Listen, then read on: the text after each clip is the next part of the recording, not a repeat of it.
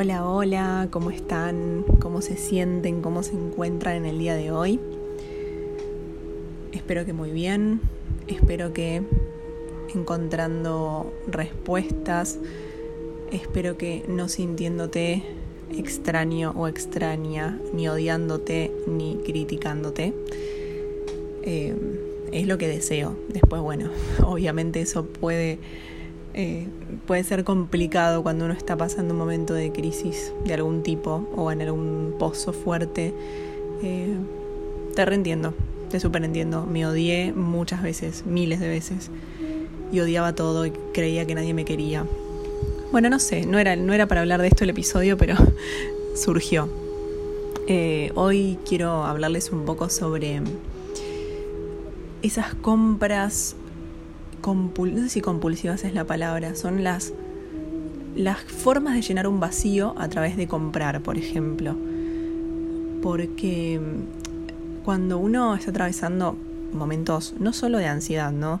Yo a veces hablo de ansiedad, pero lo englobo en, en, muchas cosas. Eh, puede ser depresión, puede ser angustia, puede ser simplemente un mal día.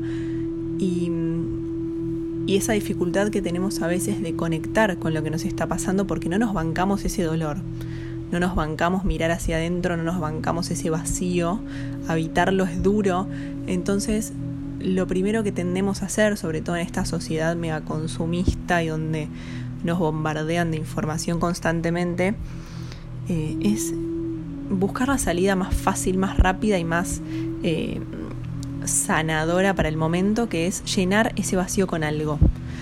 Ese algo puede ser sexo, puede ser comida, puede ser comprarse ropa, ir a la peluquería, y no sé, otra gente lo puede llenar hasta con drogas. Em, y el punto está en poder ver y darnos cuenta que estamos llenando ese vacío pero a veces es como algo compulsivo, es como una compulsión que nos cuesta mucho frenar. Yo siempre fui de esas que llenaban su vacío comprando cosas.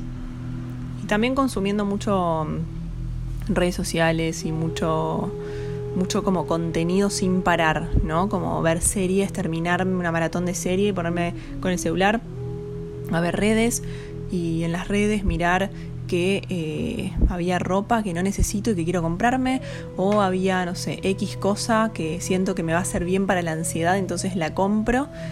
Y empezás a entrar como en un loop, ¿no? En esto de como una rueda, en la que te sentís mal, compras algo, te sentís bien un ratito, caes en picada por la culpa, quizás porque no tendrías que haber gastado eso, porque no sé, no llegas a fin de mes, y vuelve a empezar el ciclo. O sea, te sentís mal, te sentís una mierda, te criticás, te sentís culpable, te falta el aire, no sé, llorás. Eh, y otra vez, bueno, llenás ese vacío con algo y otra vez te sentís culpable y así sucesivamente. Es como, un, como una rueda, ¿no? una cadena bastante compleja de cortar. Y, y hoy, bueno, quería traer este tema porque me parece como siempre actualizado. Es algo que nos pasa a la mayoría en mayor o menor medida eh, y que cuesta bastante controlar.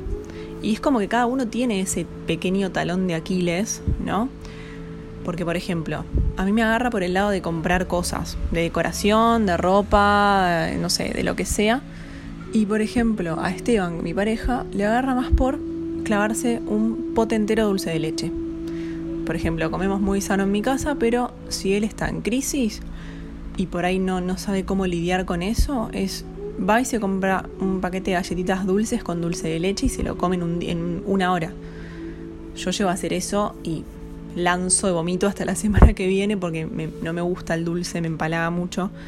Eh, pero por ejemplo, eso me hizo darme cuenta de que a todos en su medida nos pasa este tipo de, nos pasan este tipo de cosas, ¿no?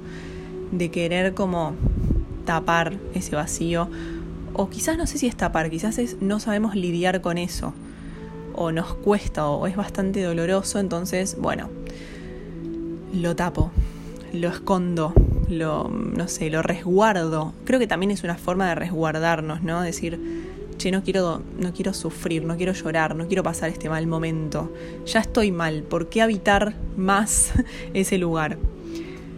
Y es como, como cuando te dicen, cuando tenés pánico, de aceptar lo que te está pasando, decir, bueno, eh, esta taquicardia la acepto, la abrazo y te da la rebronca, o sea, es como que te da bronca que te digan eso, pero en definitiva es lo que hay, lo que, hay que hacer para que eso se, sane, por así decirlo, ¿no? Cuando uno le pone luz a algo, cuando uno mira algo, eso se alivia, se suaviza. Cuando uno más resiste, no rechaza, oculta, eh, lo tapa, eso que no queremos ver, por algún lado vuelve a salir con mayor intensidad. Por eso les decía de este loop, ¿no? Esto de que seguimos en la rueda y seguimos tapando y seguimos tirando todo lo que es el polvillo bajo la alfombra.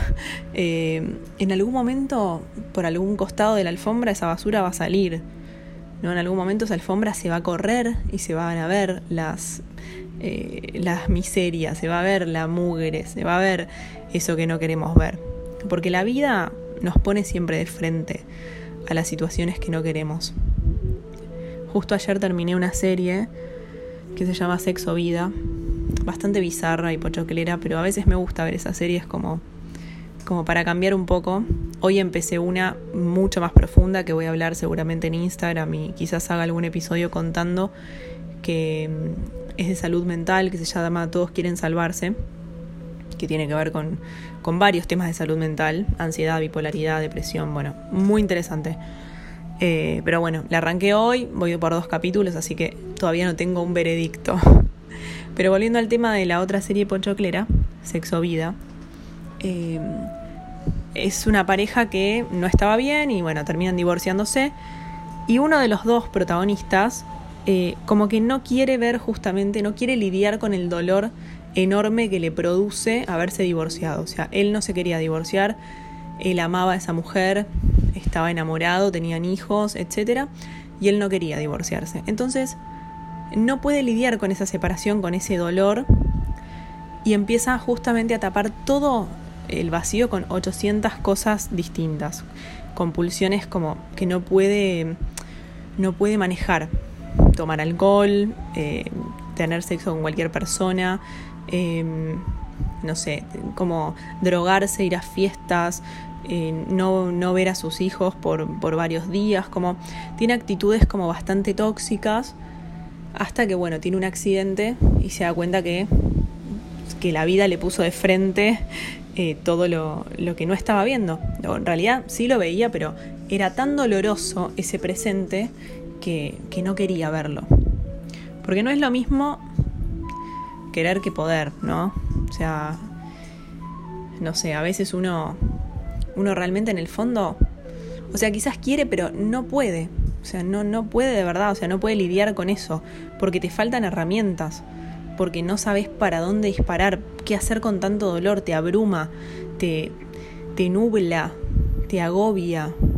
Me ha pasado infinitas veces y creo que la ansiedad, la depresión, las crisis, bueno, etcétera, te vienen a mostrar eso.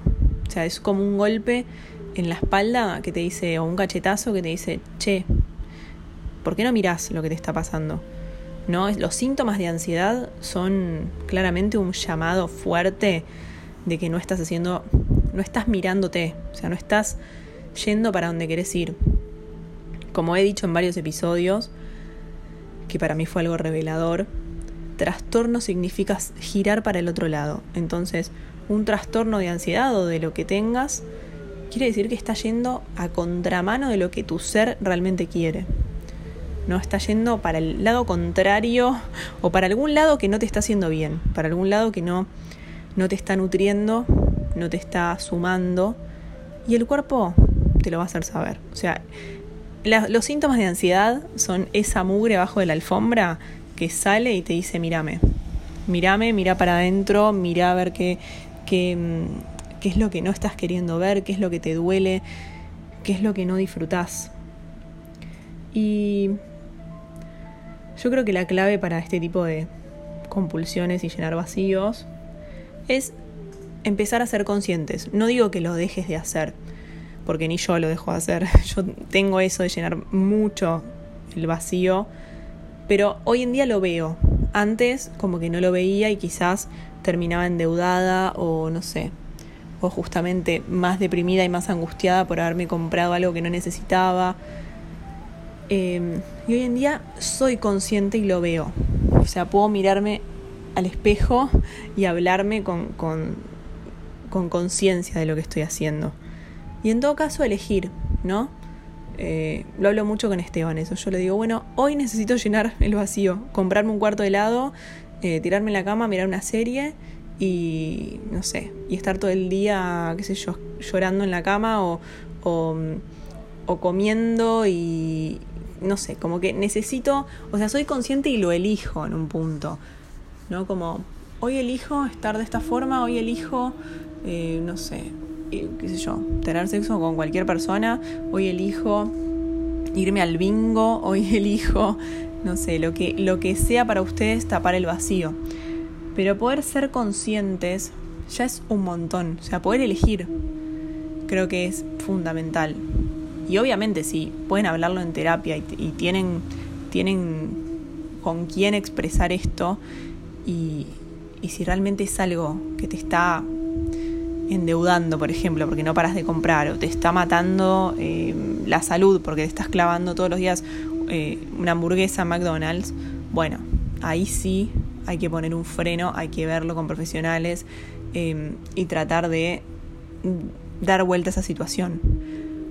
Pero en el mientras tanto, si vos empezás a ser consciente de estas cosas, lo vas a ir manejando y lo vas a ir eligiendo cuando sentís que no podés lidiar con algo. Es como, bueno, hay momentos donde uno no tiene palabras o no tiene, no tiene herramientas, no sabe cómo procesar las cosas. Y está bueno decir, mira, la verdad, decírselo a uno mismo, ¿no? La verdad no sé cómo lidiar con esto. O sea, no, no sé. Y hoy lo que me hace bien es tirarme a comerme unas papas fritas en el sillón y mirar el celular y jugar, no sé, al Candy Crush, como hago yo, eh, porque me estoy haciendo el boludo o la boluda porque no puedo mirar, o sea, no puedo mirar lo que me está pasando porque es demasiado. No todos podemos todo y, creo que cada uno tiene su, su tiempo para procesar las cosas. Justo el otro día, el último posteo que hice, hablaba un poco sobre eso. Que hay momentos donde uno realmente no tiene palabras o, o no cuenta con, con las herramientas para poder manejar ciertos temas. O quizás uno necesita más tiempo que otros, ¿no? Pensemos en un divorcio, por ejemplo, ¿no? De los padres. Mi hermana y yo tuvimos los mismos padres, la misma situación, y ella, por ejemplo, fue muchísimo más resiliente y no sé si superó es la palabra, pero digirió mucho más rápido que yo la situación. Y somos dos personas distintas ante la misma situación cada una lo tomó diferente, cada una lo vivió diferente y cada una lo procesó al tiempo que pudo. A mí me llevó años, me llevó trastorno de ansiedad, me llevó medicación, me llevó muchísimas cosas que a ella no.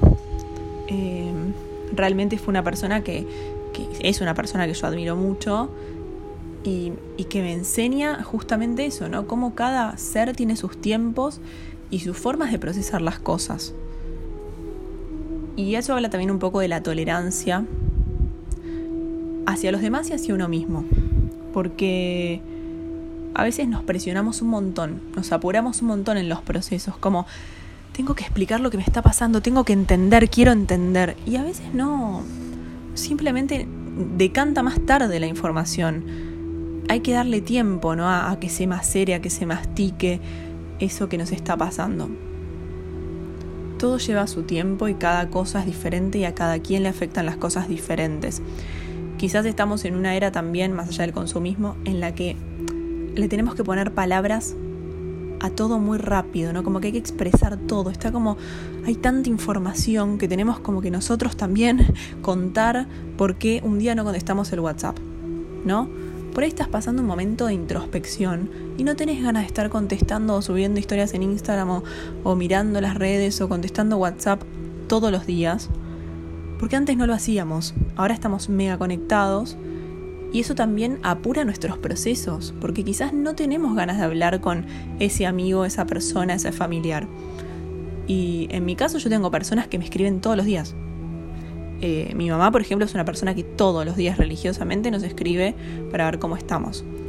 Que hoy en día ya me acostumbré, pero en un principio me, me sentía presionada. Era como hay días que no tengo ganas de hablar. Es como que hay días que no sé, no, no, no quiero quizás. Y y por ahí se toma mal o uno tiene miedo que el otro se lo tome a mal, entonces apuramos nuestros procesos para contar lo que nos está pasando. Y no estoy muy bien, y, eh, o, tenemos que caretear, sí, bien, todo bien. Y bueno, nuestros procesos por ahí son otros, o necesitas un tiempo de introspección, o necesitas uno, dos, tres días de llenar el vacío eh, hasta que en algún momento puedas mirar de frente eso que te pasa. Em, es duro, y es muy profundo y muy largo el tema de las compras y de, las drogas y de la adicción al celular y demás, que podríamos estar miles y miles de capítulos, pero el punto es que comprendo a qué, digamos, por qué hacemos eso que hacemos, que tiene que ver con una satisfacción inmediata, con un placer inmediato, porque el, dolor es tan grande o eso que nos pasó está siendo tan fuerte que no lo podemos ver y no lo queremos mirar. Eh, si estás pasando por esos momentos, te abrazo como siempre, a mí me pasa y me pasó millones de veces. Y mm, creo que la clave, como siempre, es hacerlo consciente. Ya hacerlo consciente es un montón. Es el primer paso para poder elegir, eh, manejarlo y, y, ser, y eso, ser conscientes, aceptar eso que te pasa y decirlo, simplemente no, no puedo mirarlo, no quiero ahora. Cuando en estos días pueda, cuando lo pueda ir procesando, cuando mi, mi, cuerpo, mi alma esté listo, voy a mirar de frente a ese fantasma, voy a mirar a esa basura abajo de la alfombra y la voy a limpiar o voy a ver qué hago con eso. Em, así que este es un recordatorio para que abraces tu, tu proceso, abraces tus tiempos. Eh, y no te des tanto con un caño, que es algo que hacemos dentro de todo ese loop eh, de hacernos mierda, ¿no? De, sentirnos culpables, de llenar el vacío, de, nada, de no, no, encontrar la respuesta y, encontrar lo primero que, y de lo primero que nos agarramos es de echarnos culpas y hacernos mierda y seguir hundiéndonos y seguir hundiéndonos. Entonces, ser más compasivos, más tolerantes con nosotras mismas, nosotros mismos, y, y bueno, hacer consciente todo esto que nos pasa para poder elegir. Yo creo que elegir es la mayor bendición eh, que tenemos como, como, seres humanos. Eh, es, un, es enorme poder elegir todo. O sea, absolutamente todo lo que hacemos en nuestra vida lo elegimos. Si bien hay situaciones donde hay personas que no pueden elegir un montón de cosas, la gran mayoría las elegimos. Cómo nos tomamos la vida, cómo miramos las cosas. Eh, tenemos, si tenemos la suerte de elegir qué comer, de elegir dónde vivir, quizás, no sé, eh, de elegir a la persona con la que estamos en pareja. Tenemos un montón de, ventajas como seres humanos en, este mundo. Eh, así que bueno, mandarte un abrazo. Estoy acá escuchando una musiquita que se llama Budas, una flauta de Buda, Green Serenity, que es como, es muy relajante. Está en YouTube, la pueden buscar. Eh, la verdad, está muy linda de fondo. Así que les mando un gran abrazo. Descansen, disfruten, no se, no se den tanto con un caño, todo pasa. Y mm, si estás pasando un momento de mierda o simplemente te está costando verle el lado positivo, y querés habitar ese momento de mierda, está perfecto. Es súper válido. Y te mando un abrazo gigante. Estamos viéndonos en próximos episodios. Voy a estar subiendo eh, a partir de ahora reels en Instagram con herramientas que a mí me fueron sirviendo, herramientas para la ansiedad, para el pánico, para el bienestar. Tengo ganas como de, de meterle más a todo eso, estar más presente más allá de que en un mes y medio tengo una bebé, eh, voy a estar ahí maternando, pero tengo muchas ganas de ir creando como contenido para, para dejarles como recursos. Eh, como siempre me encuentran en arroba en Instagram y por acá también. Creo que ahora Spotify agregó como una parte para dejar eh, mensajitos o, comentarios y demás. Pueden dejarme por ahí lo que sientan eh, con buena onda y con amor. Y bueno, nos estamos viendo. Espero que les haya sumado. Un beso enorme, enorme.